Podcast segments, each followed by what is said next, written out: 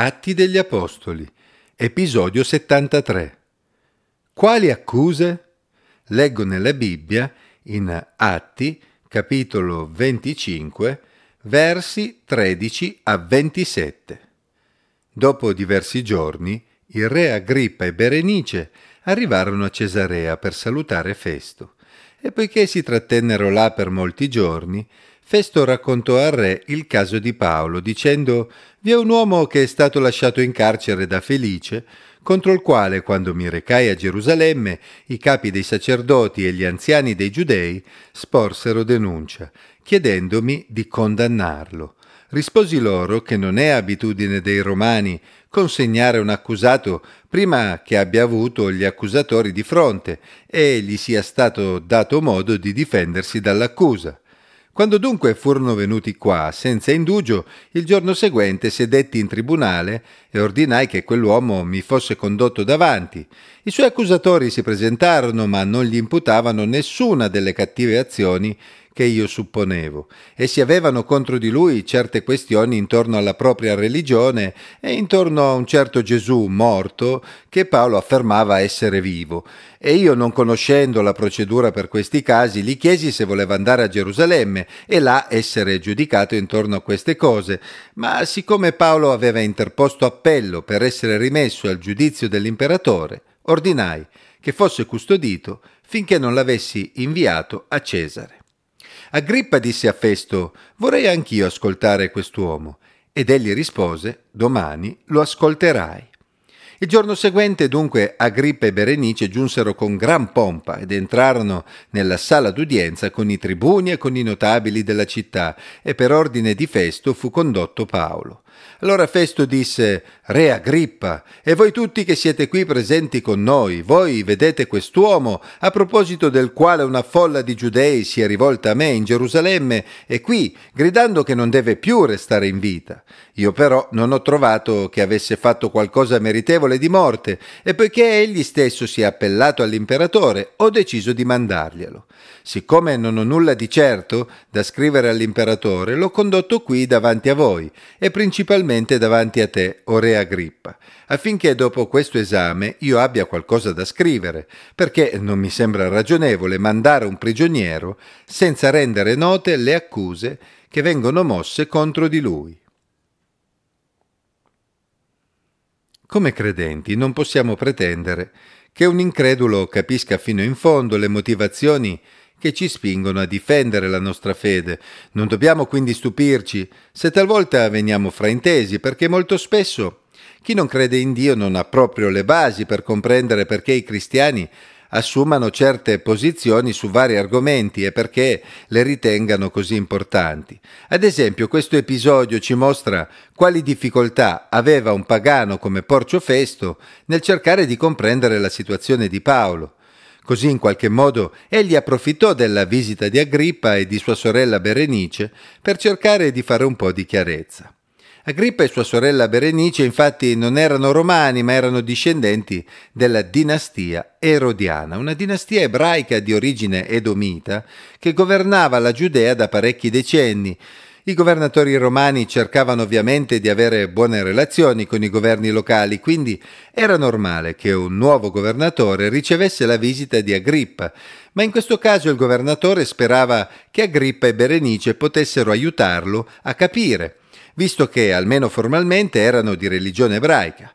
Se Paolo fosse stato un ladro, un rivoluzionario o un omicida, sarebbe stato facile per Porcio Festo giudicarlo ma Porcio Festo aveva compreso che le accuse dei giudei ruotavano solo intorno a questioni religiose e soprattutto intorno a un certo Gesù, morto che Paolo affermava essere vivo. Insomma, di tutte le cose che aveva ascoltato, Porcio Festo aveva compreso che c'era una discussione in corso tra Paolo e i giudei circa l'esistenza in vita di un certo Gesù, questo Gesù che risultava essere stato ucciso a Gerusalemme molti anni prima, stando a quanto affermava Paolo, era in realtà vivo.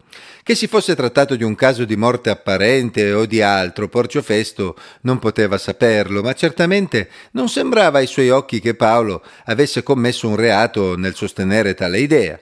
Così Porcio Festo si trovava con quest'uomo in attesa di essere inviato a Roma perché si era appellato a Cesare per essere giudicato intorno ad un reato che non sembrava nemmeno tale ai suoi occhi.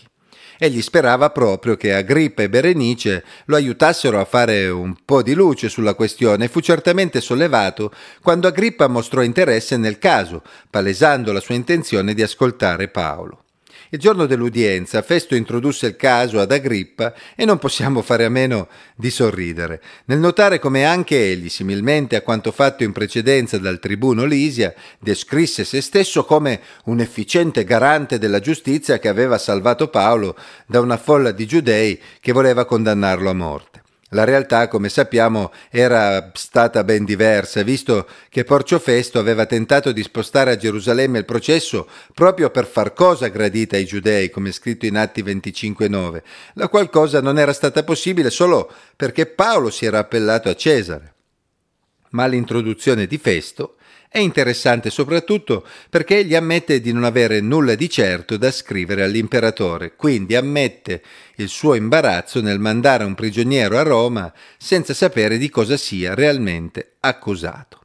L'imbarazzo di Porcio Festo ci fa riflettere sul fatto che Paolo e i suoi fratelli, che avevano creduto in Gesù, si erano davvero comportati in maniera esemplare fino a quel momento. Essi non avevano fatto nulla di male dal punto di vista della legge romana, ma anche dal punto di vista della legge ebraica non era emerso fino a quel momento nessuna particolare infrazione che potesse essere dimostrata dagli accusatori di Paolo.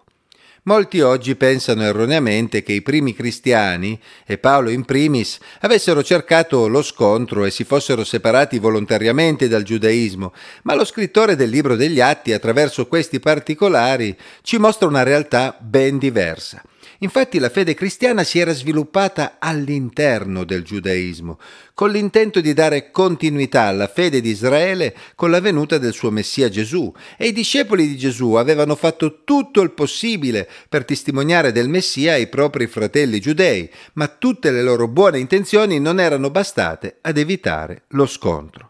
Quali accuse concrete potevano essere mosse a Paolo? Quale reato aveva compiuto? Cosa avrebbe dovuto scrivere Porcio Festo sul documento di accompagnamento a Roma? Cosa c'era di così rilevante nel fatto che Paolo affermasse che Gesù fosse vivo? A differenza di Porcio Festo, noi sappiamo quanto la risurrezione di Gesù fosse importante e sappiamo cosa ci fosse in gioco. Infatti la risurrezione di Gesù aveva inaugurato la nuova creazione di Dio, confermando la speranza in una vita oltre la vita, una speranza che Paolo desiderava trasmettere a chiunque, anche a quei regali giunti in gran pompa da Gerusalemme per giudicarlo. Eppure essi stessi destinati ad essere giudicati da Dio.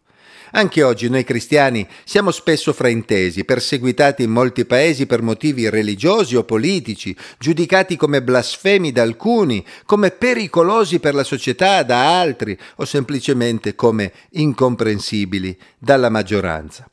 Ma quali accuse concrete possono davvero muovere contro di noi? Che il Signore ci dia di poter avere un comportamento tale da mettere in crisi anche i vari porcio festo di oggi, i quali non possano trovare contro di noi altra motivazione di condanna se non il fatto che crediamo nella risurrezione dei morti e crediamo che Gesù Cristo sia stato il primo a risorgere dai morti in maniera definitiva.